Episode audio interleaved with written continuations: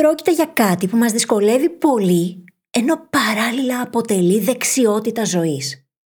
Το να μάθουμε να κάνουμε let go μπορεί να ενισχύσει την ικανότητά μας να εστιάζουμε σε εκείνα που είναι σημαντικά. Στο δικό μας 20% που θα οδηγήσει στη ζωή όπως τη θέλουμε.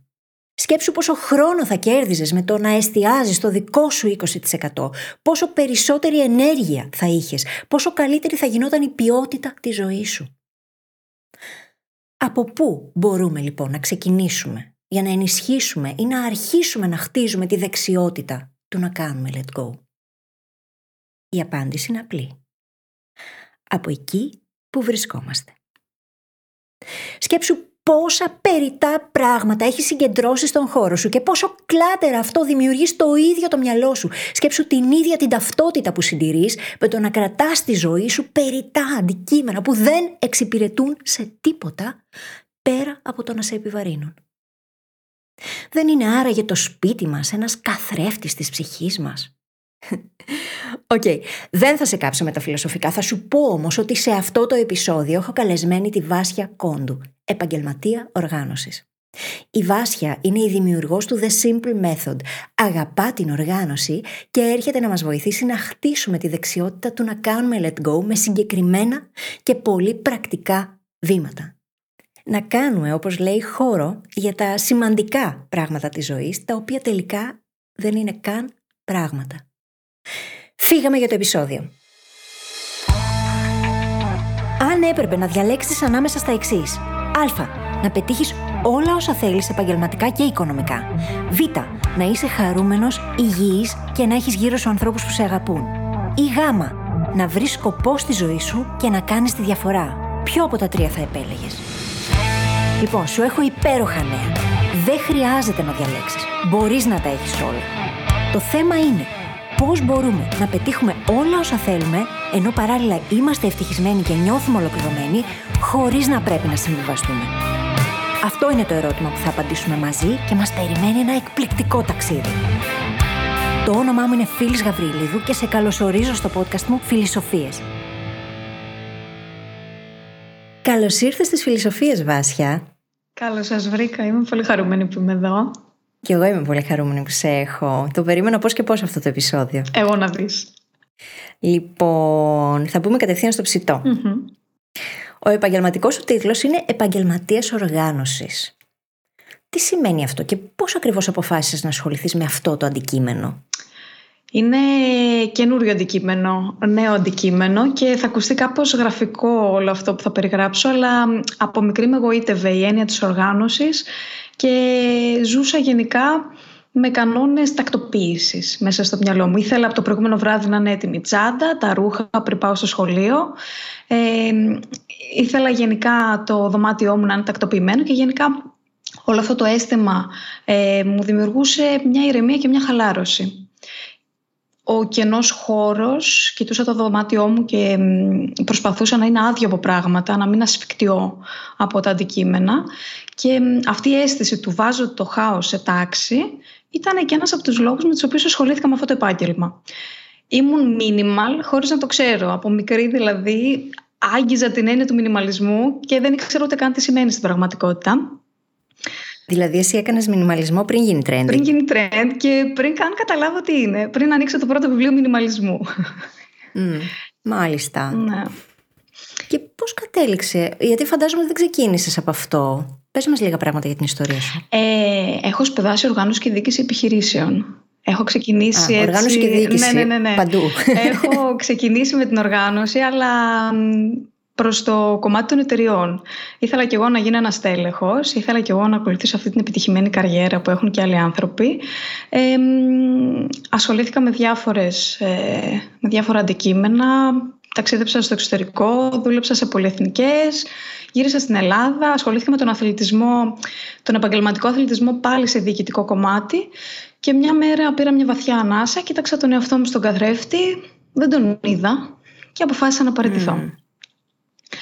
Ε, Ωραίο αυτό. Πολλοί άνθρωποι δεν θα είχαν το θάρρος να το κάνουν. Ήταν αρκετά δύσκολη περίοδος. Ήταν η περίοδος του COVID. Πέρασα εκείνα τα δύο χρόνια αρκετά έντονα, όπως όλοι μας. Και το έριξα στην οργάνωση και στο ξεκαθάρισμα. το πρώτο μου θύμα ήταν το οικογενειακό σπίτι, οι γονείς και οι αδερφές.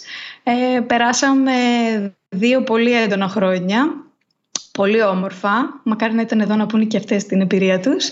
Εγώ τουλάχιστον πέρασα πολύ ωραία, όπως λέω πάντα.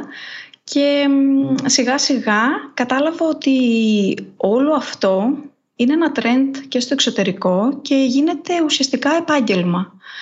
Δεν το είχα συνειδητοποιήσει το πόσο σημαντικό είναι για τους άλλους ανθρώπους και ότι υπήρχε ανάγκη γιατί για μένα ήταν κάτι που έβγαινε πολύ φυσιολογικά, πολύ πολύ αβίαστα. Άλλοι άνθρωποι δεν μπορούσαν να το κάνουν μόνοι τους, να πούνε ότι θέλω να ξεκαθαρίσω το σπίτι μου, θέλω να δω ποια είναι τα σημαντικά πράγματα τα οποία θέλω να μείνουν και να τα κρατήσω και όλα τα υπόλοιπα θέλω να βρω τρόπους έτσι ώστε είτε να τα χαρίσω είτε να περάσουν στον επόμενο κάτοχό τους για να τα αξιοποιήσουν. Ε, επομένως προσπάθησα και έκανα αυτό που από μικρή από μικρή με το οποίο ασχολούμουν, το έκανα επάγγελμα. Και είμαι τώρα επαγγελματίας οργάνωσης κι εγώ. Ξέρεις, είναι πολύ ενδιαφέρον γιατί συνδέεται με κάτι πάρα πολύ βαθύτερο. Το να οργανώσω το χώρο μου, το να οργανώσω το έξω. Δείχνει πράγματα, η έλλειψη οργάνωσης δείχνει πράγματα και για τον εσωτερικό μας κόσμο. Και πολλές φορές αυτή η δυσκολία στο να αφήσουμε πράγματα, να τα δώσουμε, να τα χαρίσουμε, να γίνουμε λίγο πιο μινιμαλιστές ε, στο πόσα πράγματα έχουμε στο χώρο μας, δείχνει και την έλλειψη πρακτικά στο επίπεδο της δεξιότητας του να κάνουμε let go γενικότερα. Ανθρώπους, καταστάσεις, δουλειές. Και νομίζω ότι όλα αυτά είναι αλληλένδετα εξού και το κόνσεπτ του σημερινού επεισοδίου είναι αυτό, το πώς χτίζω τη δεξιότητα πρακτικά. Γιατί αυτό που χρειάζεται να κάνουμε είναι να αρχίσουμε εμείς να αντιλαμβανόμαστε τον εαυτό μας ως το άτομο που μπορεί να κάνει let go, που μπορεί να οργανώσει, να τακτοποιήσει, να αφήσει πίσω. Και όταν το κάνουμε αυτό στο επίπεδο του σπιτιού, του χώρου μας, αρχίζει αυτό και γίνεται σιγά σιγά μια δεξιότητα η οποία επεκτείνεται και στους άλλους τομείς. Ναι, συμφωνώ είναι όντως μια διαδικασία του να χτίσεις ένα skill και να μάθεις να ξεχωρίζεις το τι είναι σημαντικό και τι όχι για σένα. Δεν είναι σε καμία περίπτωση πετάω όλα μου τα υπάρχοντα, ξεφορτώνω μου ό,τι έχω ή θεωρώ τα πάντα περιτά. Είναι γνωρίζω τον εαυτό μου, μαθαίνω τι είναι σημαντικό και τι όχι και με διάφορα άλλα tips και μικρά βήματα που θα δώσουμε στην πορεία της συζήτησης θα καταλάβουν και οι ακροατές μας το τι είναι το let go και πώς μπορεί απλά να το χτίσει ο καθένας. Δεν είναι δύσκολο. Το υπόσχομαι αυτό. Είμαι σίγουρη, χρειάζεται να το χτίσω, έχω να σου πω. Το έχουμε ξανασυζητήσει και off the record. Και πίσω από αυτά που λες, ακούω ότι χρειάζεται να υπάρχει και mindfulness σε αυτά που κάνουμε. Σίγουρα. Στο τι επιλέγουμε να κρατήσουμε και να αφήσουμε Ωραία. Πώς λοιπόν να ξεκινήσουμε από την ανάποδη πώς μας επηρεάζει το να μην το κάνουμε, να μην κάνουμε let go, να μην ξεκαθαρίζουμε το χώρο, τα πράγματά μας; Ποιες είναι οι αρνητικές επιπτώσεις που έχει αυτό το πράγμα; Πάντα σκέφτομαι όταν δεν κάνω let go, δεν κάνω όλη αυτή τη διαδικασία, είναι σαν να μένω δέσμιος με κάτι το οποίο έχει ένα βάρος στη ζωή μου. Έχει, έχει μια, μια αρνητική χρειά σε μένα. Ουσιαστικά είναι κάτι το οποίο το κοιτώ καθημερινά, ξέρω πολύ καλά ότι δεν το θέλω, αλλά δεν απεπλέκομαι από αυτή την κατάσταση. Και όσο μεγαλύτερο το βάρος αυτού, τόσο περισσότερο μπορώ να βυθιστώ. Και βυθίζομαι και βυθίζομαι και πραγματικά δεν ξέρω πού μπορεί να φτάσει για τον καθένα και είναι πολύ ωραίο να δούμε το αντίθετο, έτσι ώστε να δούμε τα θετικά αποτελέσματα του τι είναι το let go, πώς να το κάνω, πώς θα νιώσω και πάντα μία λέξη έρχεται στο μυαλό μου και είναι η ανακούφιση. Mm, ναι.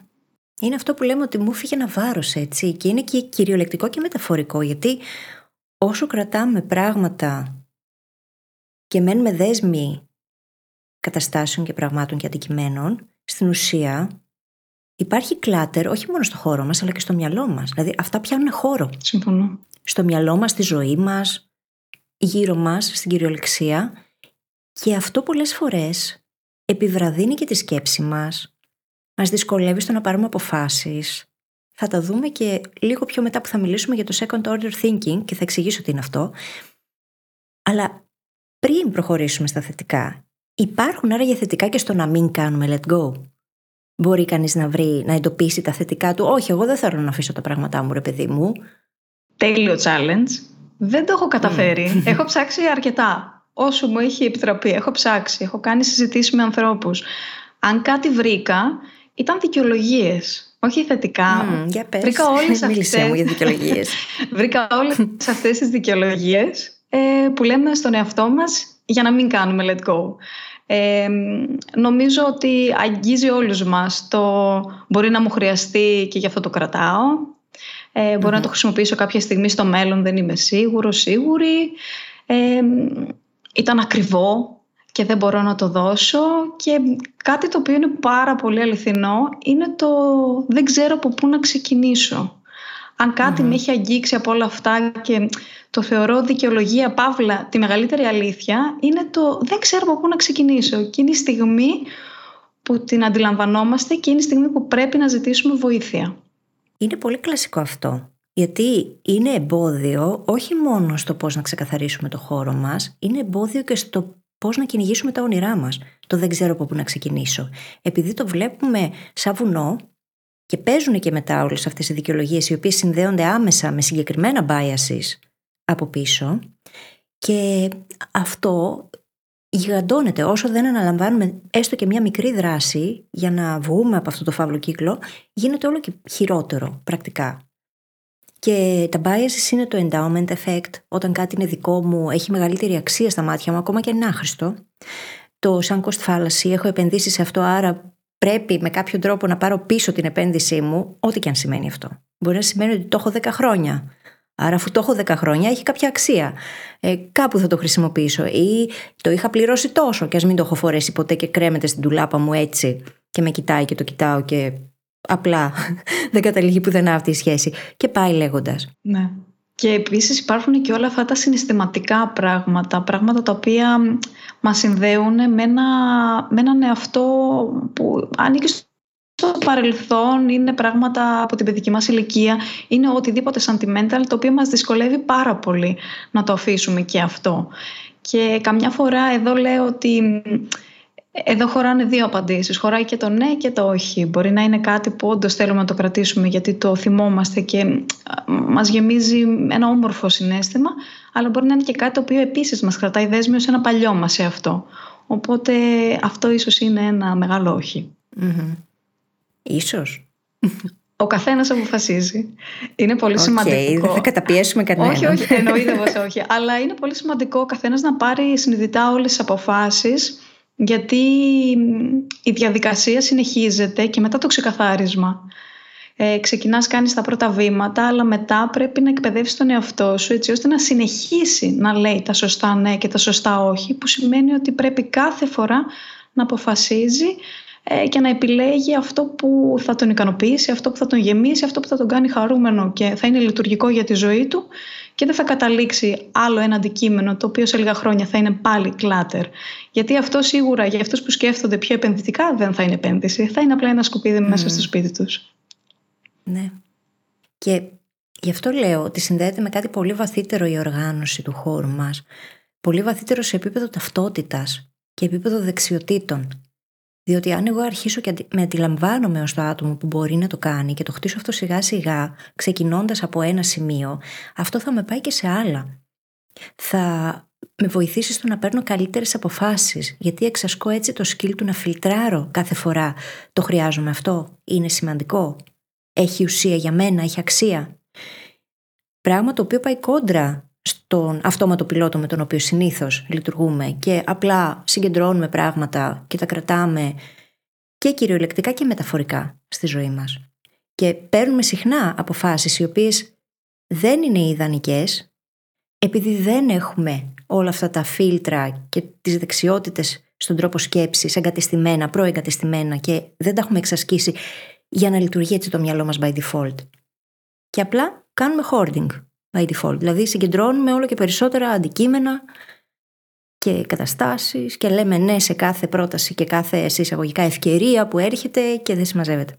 Και στο σημείο αυτό να προσθέσω ότι κι εγώ που λειτουργώ αυτή τη στιγμή πολύ οργανωμένα, στο βαθμό που μπορώ και αντιλαμβάνομαι και είναι και το επάγγελμα με αυτό. Δεν ήμουν πάντα έτσι. Δεν είναι ότι δεν πέρασα κανένα στάδιο της ζωής μου στο οποίο ήμουν χαμένη μέσα στα πράγματά μου.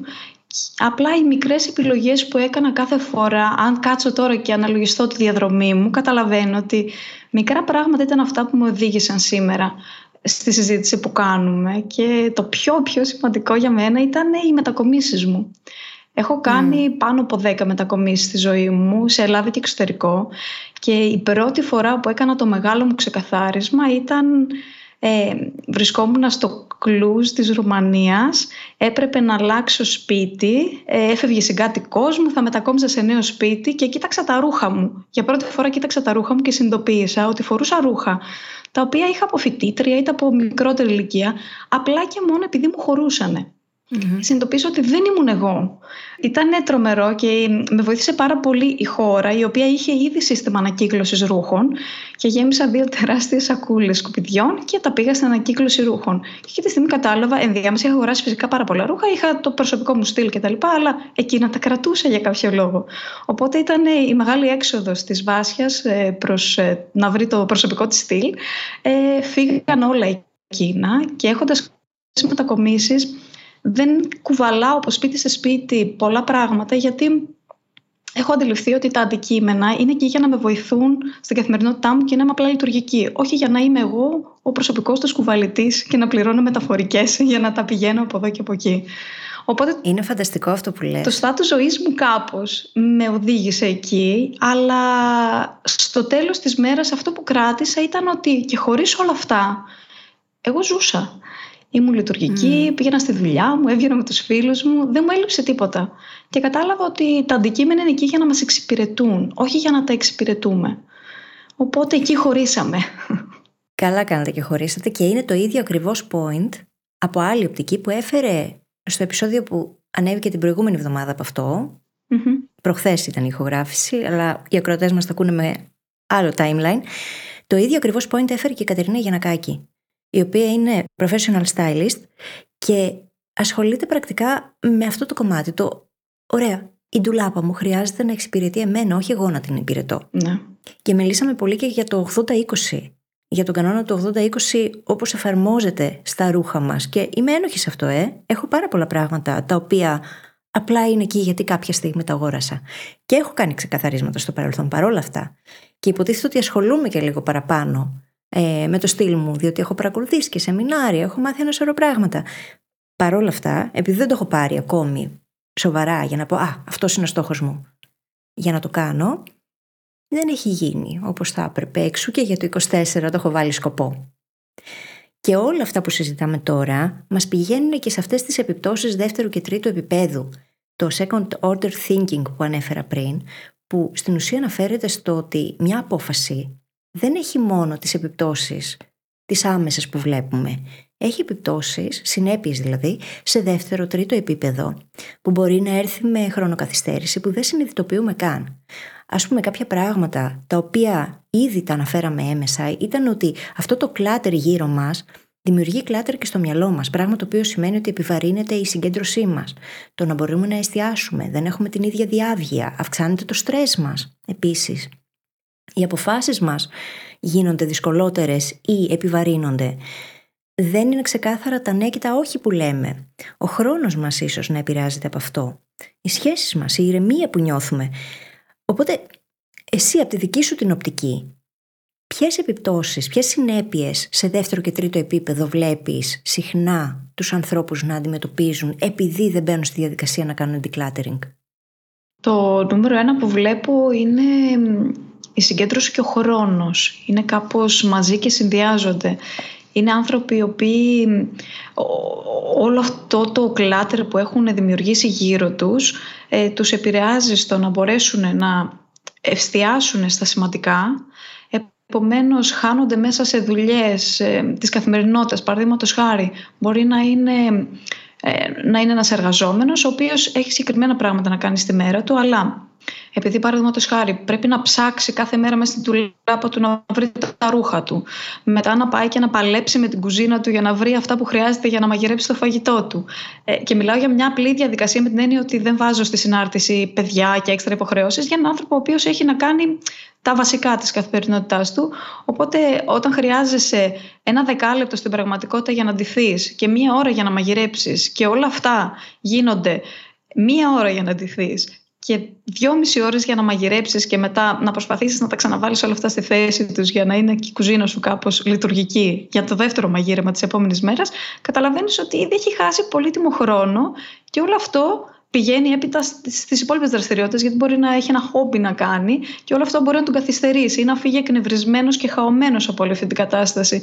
Και ουσιαστικά αντί να υπάρχει ένα σπίτι το οποίο όλα είναι σε μία τάξη, δεν θέλω να περιγράψω σπίτια ιδανικά, σπίτια από το Instagram και το Pinterest. Μιλάω για σπίτια τα οποία είναι λειτουργικά. Αν μια λέξη μου αρέσει, είναι η λειτουργικότητα. Θέλω να είναι κάτι πρακτικό και λειτουργικό. Οπότε αντί το σπίτι του να είναι πρακτικό και λειτουργικό και να τον βοηθάει έτσι ώστε να γλιτώνει χρόνο, το σπίτι του είναι απέναντί του, εναντίον του και όχι μόνο δεν του γλιτώνει χρόνο, του προσθέτει και έξτρα στρες και έξτρα δουλειές και δεν το βρίσκω δίκαιο. Και δεν φταίει το σπίτι. Φταίμε εμείς. Ναι, ισχύει, δεν φταίει το σπίτι. δηλαδή... Και ξέρεις, σαν ακούω τη δικαιολογία, ναι, αλλά δεν έχω χρόνο να ασχοληθώ με την οργάνωση του χώρου μου. Επειδή ο χώρος μου δεν είναι οργανωμένος. Είναι ένας φαύλος κύκλος. ναι, ναι, ναι, ναι, είναι, ναι, είναι loop. Ε, είναι τρομερό. Ε, εμείς το έχουμε δημιουργήσει ε, και εμείς συνεχίζουμε να, να δικαιολογούμε τον εαυτό μας για αυτό που έχουμε φτιάξει. Και ξαναλέω ότι όσα ξεκαθαρίσματα και να κάνεις, ακόμα και αν έρθει κάποιος και στα φτιάξει όλα τέλεια, αν εσύ δεν θέλεις να συντηρήσεις αυτό το σύστημα, αυτό το σύστημα δεν μπορεί να συντηρηθεί μόνο του. Πραγματικά έχει την ανάγκη σου. Έχει την ανάγκη από τις δικές σου κινήσεις. Γι' αυτό είναι πάρα πολύ σημαντικό κάθε φορά που κάνουμε ένα ξεκαθάρισμα, ακόμα και εγώ όταν πηγαίνω σε σπίτια ανθρώπων και βοηθάω όλη αυτή τη διαδικασία, είναι να φτιάχνω τα σπίτια με βάση τις δικές σου ανάγκες, όχι τις δικές μου. Mm-hmm γιατί δεν είναι το δικό μου σπίτι, δεν θα εξυπηρετήσει εμένα. Οπότε είναι πολύ σημαντικό να ακούσεις τον άλλον, να καταλάβεις το πώς λειτουργεί, να τον δεις λίγο στην καθημερινότητά του. Και σίγουρα δεν είναι κάτι που είναι one-off. Δεν μπορεί να γίνει μία φορά. Ε, όχι, όχι. Ναι. Θέλει, θέλει συνεχή προσπάθεια και θέλει συνεχή προσπάθεια από τον άνθρωπο που ζει σε αυτό το σπίτι.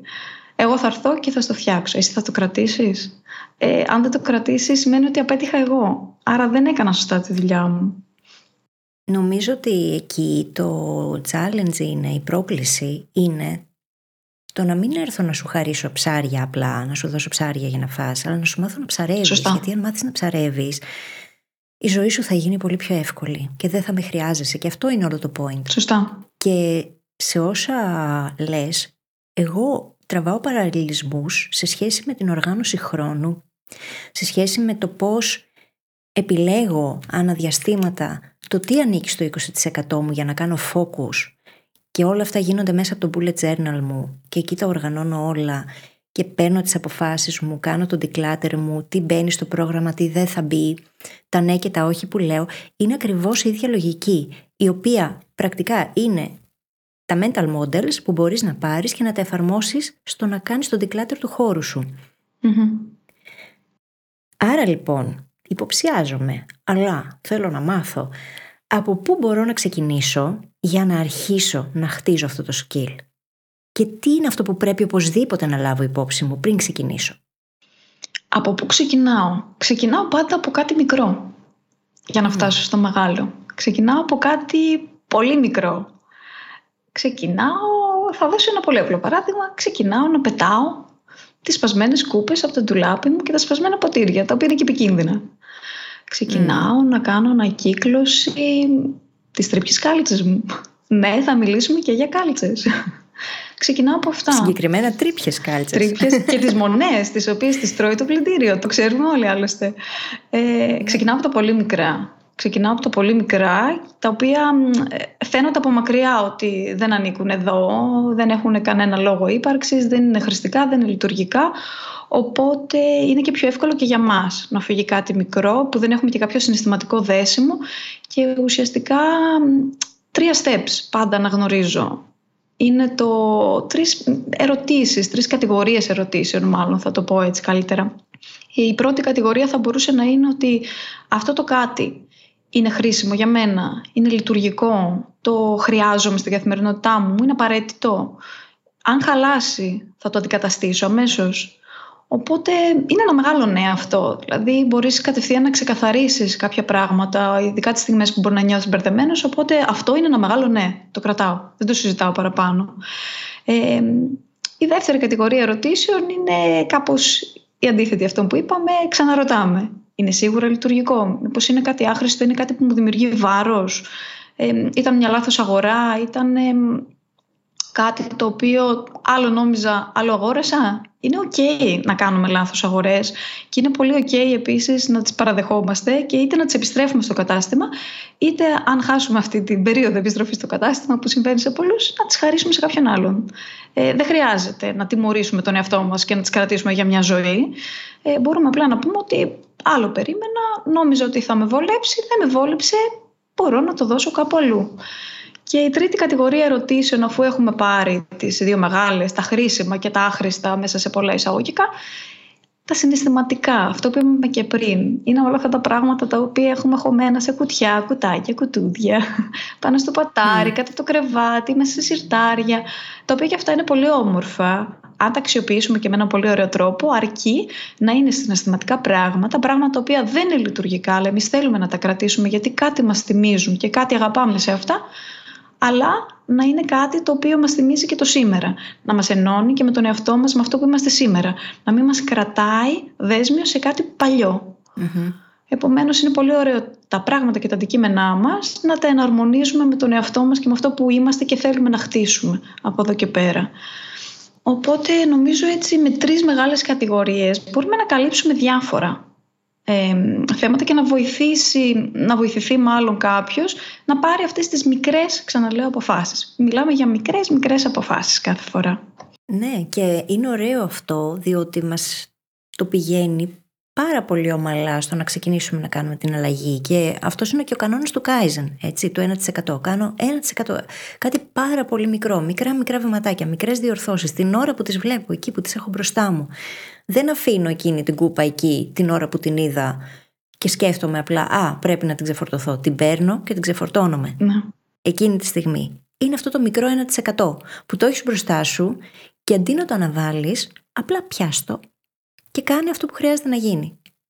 Και κάπως έτσι έρχεται και η αλλαγή, έτσι. Αυτά τα μικρά μικρά βηματάκια που κάνουμε από μέρα σε μέρα είναι αυτά που μας οδηγουν σε εκείνο το ιδανικό μέλλον που θα θέλαμε. Δεν έρχεται αυτό το ιδανικό μέλλον που θα θέλαμε από μόνο του και κάθεται στην αγκαλιά μας. Εμείς πηγαίνουμε σιγά σιγά προς την κατεύθυνσή του. Και κάπου εδώ νομίζω ότι ταιριάζει απόλυτα η άσκηση που δώσαμε με την Κατερίνα τη Γιανακάκη την προηγούμενη εβδομάδα στο να κάτσεις και να καταγράψεις πώς οραματίζεσαι τον χώρο σου αυτή τη φορά, όχι το πώς ντύνεσαι, αλλά πώς οραματίζεσαι τον χώρο σου σε πέντε χρόνια από τώρα.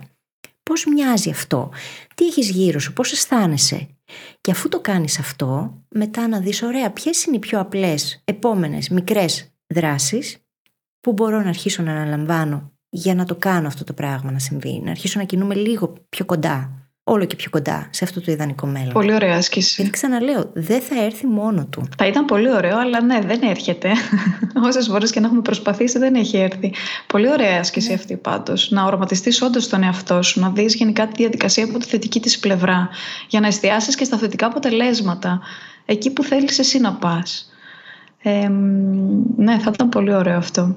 Πολλές φορές σκέφτομαι και το λέω και σε άλλους ε, τους κάνω μια ερώτηση και λέω αν έψαχνες τώρα σπίτι θα μετακόμιζες στο σπίτι σου έτσι όπως είναι θα μετακομιζες και είναι πολύ ωραίο να βγάλεις τον εαυτό σου από το είναι σπίτι σου να ξαναγίνεις ενοικιαστής και να σου πούνε θέλεις το σπίτι σου ναι ή όχι; Αυτή είναι μια άσκηση που προτείνω στον οδηγό για τις ε, αποφάσεις στον οδηγό για τη λήψη αποφάσεων. Mm. Όποιος θέλει να τον γκουγκλάρει, ο τίτλος του είναι Πήρα τη λάθος απόφαση οδηγός για καλύτερες αποφάσεις. Και πρακτικά είναι η λογική του να πάρω την ε, απόσταση από το ίδιο το αντικείμενο που μου ανήκει ήδη, να φανταστώ ότι δεν είναι δικό μου και αυτό προτείνεται από την έρευνα, έτσι, γιατί έχουμε αυτό το συναισθηματικό δέσιμο που μας οδηγεί να είμαστε εξαιρετικά biased απέναντι στα δικά μας αντικειμενα και να τους προσδίδουμε πολύ μεγαλύτερη αξία από ό,τι έχουν στην πραγματικότητα. Οπότε, με αυτό το τρικ, να πάρουμε αυτή την απόσταση να φανταστούμε ότι κάτι δεν είναι δικό μας και να διαρωτηθούμε αν θα επενδύαμε στο να το κάνουμε δικό μας στο σήμερα. Τέλειο. Πολλά πράγματα Ναι, θα ναι, άλλαζαν ναι. νομίζω αν την εφαρμόζαμε καθημερινά αυτή την πρακτική. Ε, Κι όμως μέσα από αυτά τα μικρά ο καθένας μπορεί να πάρει όλα αυτά που του ταιριάζουν και ε, πραγματικά να ξεκινήσει να παίρνει αυτές τις μικρές αποφάσεις. Είναι ωραίο. Μου αρέσει να βγάζω τον εαυτό μου έξω από την κατάσταση. Μου αρέσει να είμαι φιλοξενούμενη στο σπίτι μου, κοιτώντας κάτι να λέω ωραία. Αυτό αν το έβλεπα στο σπίτι κάποιου άλλου, πώς θα μου φαινόταν; Οπότε κάπως, ναι, απεμπλέκεσαι συναισθηματικά και παίρνεις μια λογική απόφαση. Μμμ. Σίγουρα πολύ πιο λογική από ό,τι θα έπαιρνες όσο μένεις συναισθηματικά μέσα στην κατάσταση. Ναι, ναι. Εμένα με βοηθάει και ένα άλλο φίλτρο. Είναι μια πάρα πολύ απλή ερώτηση. Διαρωτώ με. Αυτό τώρα, συνήθως βέβαια δεν το κάνω για το αντικείμενο, το κάνω για καταστάσεις, για προτάσεις, για αποφάσεις που έχουν να κάνουν με τη δουλειά μου κατά κύριο λόγο Μμμ. και τη ζωή μου γενικότερα. Προσθέτει ή αφαιρεί; Μμ. Και αν η απάντηση, η συναισθηματική απάντηση σε πρώτη φάση, έτσι, πριν καν γίνει λέξεις, είναι ανακούφιση και χαρά ή κάτι θετικό τέλος πάντων, τότε είναι ναι, προσθέτει. Στο αφαιρεί συνήθως νιώθω ένα βάρος, ότι κάτι δεν μου κολλάει, κάτι δεν μου κάθεται καλά. Οπότε ξέρω και πολύ εύκολα τι να κάνω. Και πάντα λέω ότι έχουμε καταπιεί ένα φανάρι που ανάβει κόκκινο και πράσινο κάθε φορά. Οπότε το σώμα μας ξέρει. Όταν ρωτάς προσθέτει αφαιρεί, σε συναισθηματικό επίπεδο πρώτα απ' όλα, το gut reaction μας είναι πάρα πολύ άμεσο. Βαθιά μέσα μας ξέρουμε τι θέλουμε και τι δεν θέλουμε. Προφανώς μπαίνει και η λογική, έχει το δικό της το ρόλο και τη θέση, έτσι. Αλλά σε τέτοια πράγματα που έχουν να κάνουν με το τι είναι καλό για εμάς στη στιγμή και συνήθως ξέρουμε, ξέρω αν έχω πάρα πολλά πράγματα στο πρόγραμμά μου το πόσο τελικά με ωφελεί να αποδεχτώ μια πρόταση που θα έρθει και θα φαίνεται καλή, ναι, αλλά στη δεδομένη φάση της ζωής μου, με τα δεδομένα που έχει η οικολογία μου, ίσως να μην είναι η καλύτερη απόφαση. Θα το ξέρω αυτό. Και την έχω πατήσει πολλές φορές έτσι, να μην ακούσω το φανάρι μου και να πάω και να δεσμευτώ και μετά να βγω σχεδόν με burnout Ναι. από την κατάσταση μετά από λίγους μήνες. Ναι, by default νομίζω μαθαίνουμε να λέμε ναι.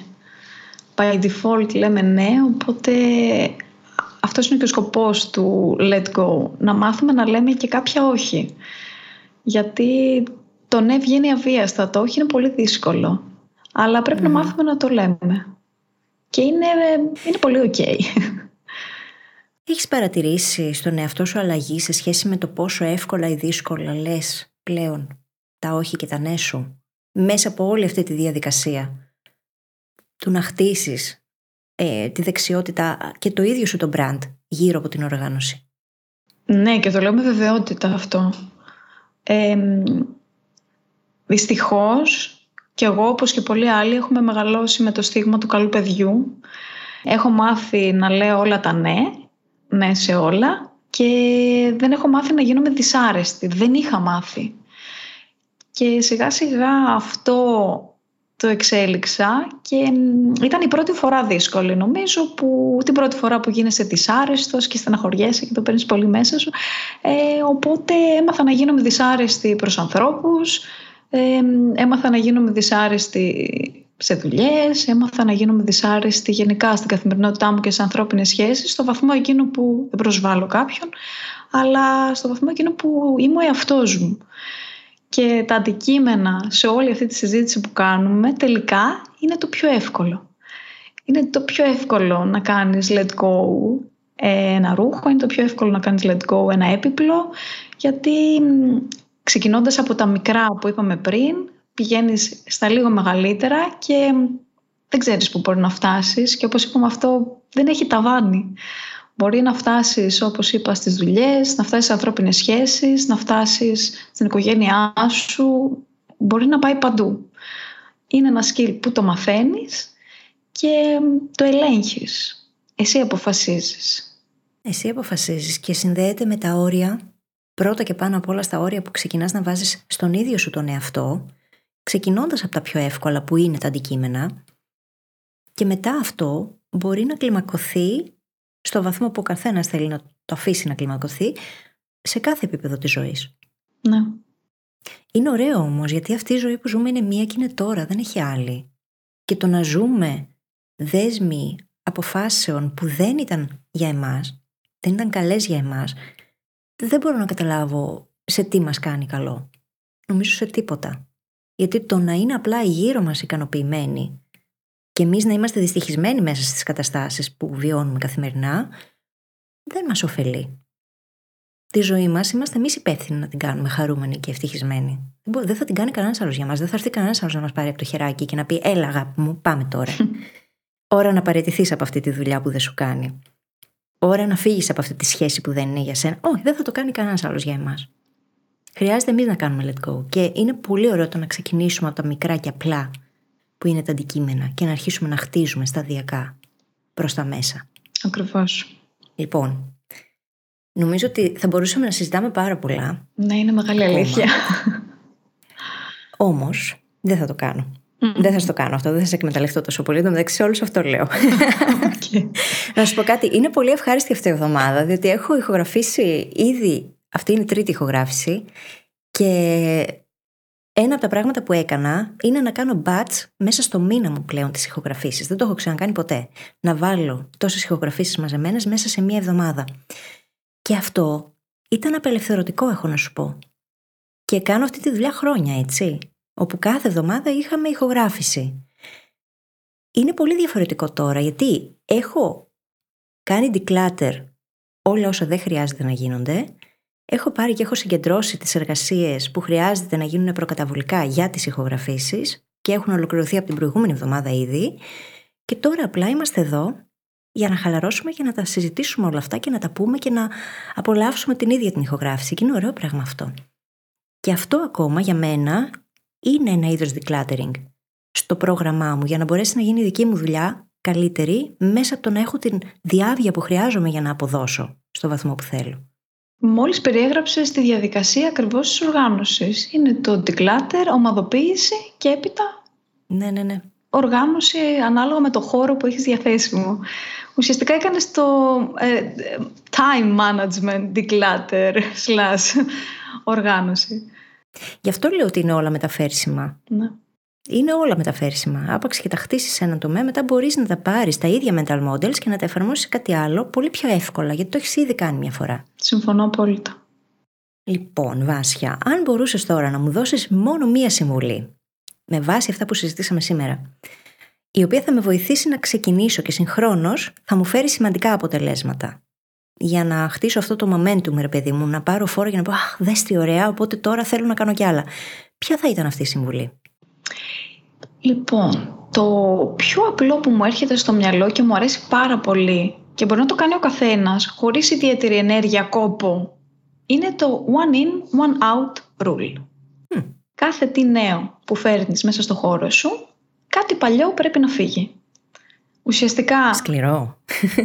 κάτι καινούριο έρχεται και κάτι παλιό φεύγει. Αντικαθιστάς ουσιαστικά το παλιό με το νέο. Είναι απλό και δεν χρειάζεται αυτό που φοβούνται περισσότερο ότι θα χρειαστεί πολύ σκόπος και πολύ ενέργεια και πολύς χρόνος και δεν τον έχουν. Οπότε είναι σαν να μην κάνουν τίποτα. Απλά παίρνουν μικρές μικρές αποφάσεις για κάθε τι. Αγόρασα ένα καινούριο μπουφάν, ένα παλιό θα φύγει ένα μπουφάν το οποίο δεν φοράω ή δεν θα ξαναφορέσω για να μην χρειαστεί να ψάχνω επιπλέον χώρο, χρόνο γι' αυτό. Επομένως, βγάζω το ένα, βάζω το επόμενο. Πώ ακούγεται; Και όταν αυτό μετατραπεί σε κανόνα, μου ακούγεται πάρα πολύ ωραίο γιατί άμα εσύ πεις ότι αυτός είναι ο κανόνας μου. Παίρνω ένα, αφήνω ένα. Δεσμεύομαι ότι θα το κάνω, οπότε η απόφαση έχει πάρθει από πριν. Και το μόνο που χρειάζεται να κάνεις είναι να πεις ότι, OK, θέλω να αγοράσω μια καινούρια μπλούζα. Ποια μπλούζα θα δώσω; Σωστό ποια μπλούζα θα χαρίσω. Αυτόματα δεν χρειάζεται να πάρεις την απόφαση αν θα το κάνεις. Έχεις δεσμευτεί ότι το κανω Και αυτό το 100% commitment κάνει πολύ μεγάλη διαφορά σε πολλές αποφάσεις και σε πολλές συνήθειες που θέλουμε να χτίσουμε.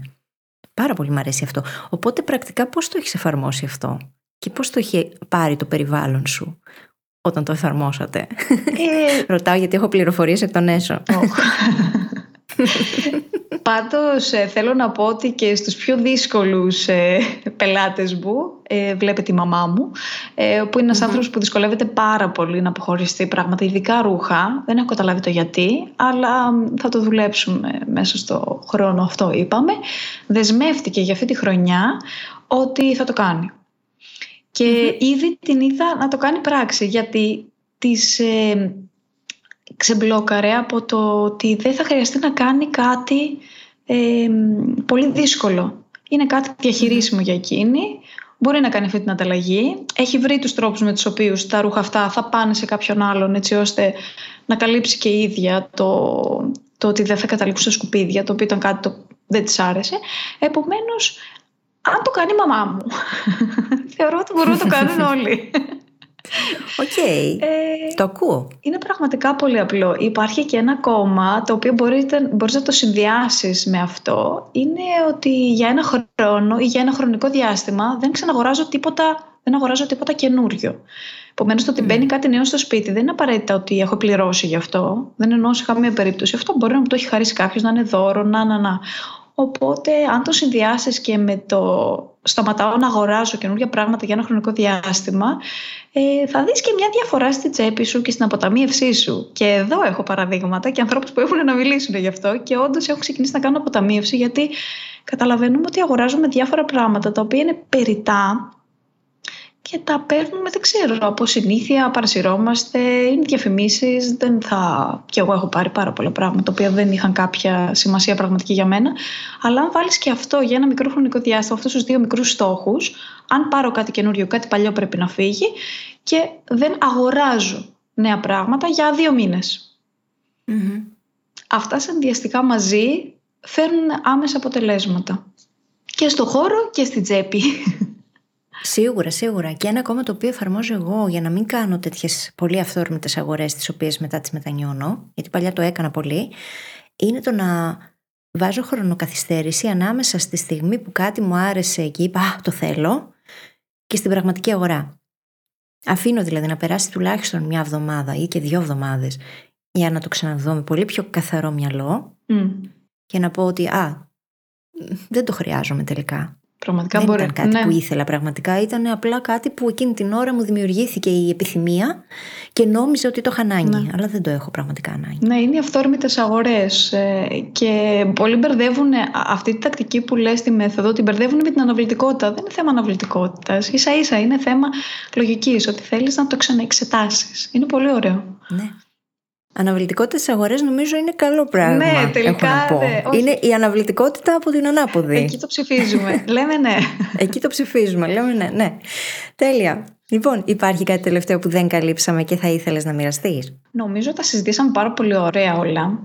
Ε, εγώ αυτό που θέλω να πω σε όλους είναι ότι πραγματικά καταλαβαίνω το πόσο μπερδεμένο ή μπερδεμένη μπορεί να νιώθει κάποιος και να μην ξέρει από πού να ξεκινήσει αυτό που είμαι στην αρχή. Ε, το καταλαβαίνω κιόλας γιατί όπως είπα το έχω νιώσει κι εγώ πάρα πολλές φορές αλλά είναι και αυτό μέρος της διαδικασίας. Το να μην ξέρεις από πού να ξεκινήσεις όπως είπαμε στην αρχή είναι, είναι κομμάτι της διαδικασίας και ουσιαστικά αν το αποδεχτείς και το αγκαλιάσεις είναι πιο εύκολο τελικά να ξεκινήσεις. Αποδεχόμενος ότι ναι στην αρχή δεν θα ξέρεις. Και κάτι τελευταίο ε, που το σκέφτομαι και αυτό πάρα πολλές φορές και είναι ωραίο ε, τα τρόφιμα έχουν ημερομηνίες λήξης. Οπότε ξέρουμε πότε να το πετάξουμε. Τα υπόλοιπα αντικείμενα δεν έχουν. Και αυτό κάνει τη διαδικασία λίγο πιο δύσκολη. Οπότε ίσως καλό είναι να δει ο καθένας το πότε κάτι έχει λήξει για τον ίδιο. Δεν χρειάζεται να σου το πει mm. κάποιος. Μπορείς να το καταλάβεις από μόνος σου. Αυτό έχει τελειώσει για μένα. Α πάει στον επόμενο. Και υπάρχουν πολύ όμορφοι τρόποι όλα αυτά τα αντικείμενα, όλα αυτά τα ρούχα, παπούτσια, έπιπλα να βρουν ένα νέο σπίτι. Και είναι ωραίο ο καθένας μας να καταλάβει ότι όλα αυτά τα οποία για μας είναι περιτά, για κάποιον άλλον μπορεί να είναι πολύ σημαντικά. Ναι. Αυτό νομίζω, νομίζω είναι αρκετό για κίνητρο. Είναι πολύ ωραίο κίνητρο γιατί ο άνθρακας του ενός μπορεί να είναι διαμάντι για κάποιον άλλον. Ναι. Που λένε και για τον κομμενικά. Ωραία, πάρα πολύ χαίρομαι, πάρα πολύ μου αρέσει η συζήτηση. Λοιπόν, πού μπορεί κανείς να σε βρει και να μάθει περισσότερα για σένα, γιατί χρειαζόμαστε βοήθεια βάσια στο ξεκαθάρισμα. Λοιπόν, μπορείτε να με βρείτε στο thesimplemethod.gr, ε, στα social media, πάλι στο The Simple Method, στο Instagram, στο Facebook, στο TikTok, τώρα και στο Threads. Oh. ε, και αυτή τη στιγμή ε, στο site, στο thesimplemethod.gr μπορείτε να μπείτε ε, και να κατεβάσετε εντελώς δωρεάν τον οδηγό με τα πέντε πρώτα βήματα που μπορείτε να κάνετε κάνει κάποιος για να ξεκινήσει το ξεκαθάρισμα και την οργάνωση του σπίτι του για το 2024. Σκέφτηκα να ξεκινήσω τη χρονιά έτσι με κάτι θετικό και κάτι ωραίο, οπότε έδωσα πέντε tips με μια μικρή ανάλυση, έτσι ώστε step by step να μπορέσετε να ξεκινήσετε και να δείτε άμεσα αποτελέσματα. Επομένως, όποιος θέλει μπορεί να μπει και το κατεβάζει αυτόματα. Φανταστικό και έχω να σου πω ότι στο community μας, συγκεκριμένα στο ABC, στο συνδρομητικό, Κάναμε ένα τέτοιο challenge μέσα στο Δεκέμβριο και νομίζω ότι αυτό θα είναι μια πάρα πολύ ωραία συνέχεια για να το πιάσουμε και να το εξελίξουμε Τέλει. με τις δικές σου συμβουλές. Τέλεια. Και εννοείται οποιοδήποτε θέλει μπορεί να μου στείλει μήνυμα να συζητήσουμε ό,τι, ό,τι, ό,τι θέλουν. Με μεγάλη μου χαρά. Βεβαίως. Θα βάλω και όλα τα links στις σημειώσεις της εκπομπής για να μπορεί κανείς να σε βρει όπου θέλει και να συνδεθεί μαζί σου. Τέλεια. Ευχαριστώ πάρα πολύ. Και εγώ ευχαριστώ. Ήταν πάρα πολύ ωραία συζήτηση και το κρατάμε και ανοιχτό έτσι. Α, μου αρέσει αυτό. Τους φίλους μου τους θέλω στην εκπομπή. Λοιπόν, ευχαριστούμε και σένα που μας άκουσες και ευχόμαστε καλή συνέχεια. Έλα, πες αλήθεια. Ποιες δικαιολογίες έχεις χρησιμοποιήσει κι εσύ για να μην ξεκαθαρίσεις το χώρο σου και τη ζωή σου; Μπορεί να το χρειαστώ κάποια στιγμή, δεν έχω χρόνο να κάνω ξεκαθάρισμα στο σπίτι μου, δεν ξέρω από πού να ξεκινήσω; Δηλώνω ένοχη για όλα. Το θέμα είναι ότι όσο δεν ξεκινάμε το ξεκαθάρισμα από κάπου, δεν πρόκειται ποτέ να γίνει. Και όσα κουβαλάμε μαζί μας από το παρελθόν θα συνεχίσουν να μας βαραίνουν, κυριολεκτικά και μεταφορικά.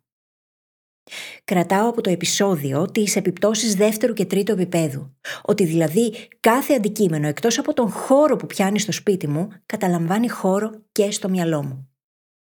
Για μένα αποτελεί σημαντικό κίνητρο το να κερδίσω αυτόν τον χώρο καθώς μπορεί να οδηγήσει σε περισσότερη διάβγεια και πολύ πολύ καλύτερες αποφάσεις και επιλογές για μένα και όσα είναι σημαντικά στη ζωή μου. Ω δεξιότητα, το να μάθεις να κάνεις let go και να χτίσεις μια νέα ταυτότητα γύρω από αυτό έχει και άλλο ένα πλεονέκτημα. Σε βοηθά να βάλεις όρια. Πρώτα στον εαυτό σου και έπειτα και στους άλλους. Τι ακόμα το σκέφτεσαι; Τώρα έχεις και τα εργαλεία για να το κάνεις και θα σου δώσω ευθύς αμέσως το πρώτο σου βήμα. Ξεκίνα από κάτι μικρό. Μην προσπαθείς να τα κάνεις όλα με τη μία. Αυτή είναι συνταγή για σίγουρη αποτυχία. Προτείνω σε πρώτη φάση να εστιάσεις στο να ξεκαθαρίσεις, να ανακυκλώσεις ή να χαρίσεις τα πράγματα από έναν μόνο χώρο του σπιτιού σου. Για παράδειγμα την κουζίνα. Δώσε χρόνο στον εαυτό σου. Αντί για ένα Σαββατοκύριακο, όπως έχουμε οι περισσότεροι την προσδοκία, δώσε περιθώριο έναν μήνα και κάνε κάθε μέρα και από κάτι. Κάτι μικρό. Βοηθάει ως πρώτο βήμα να αφήσεις απλά σε κάποιο εμφανές σημείο τη σακούλε ή το κουτί μέσα στο οποίο θα συλλέξεις τα αντικείμενα.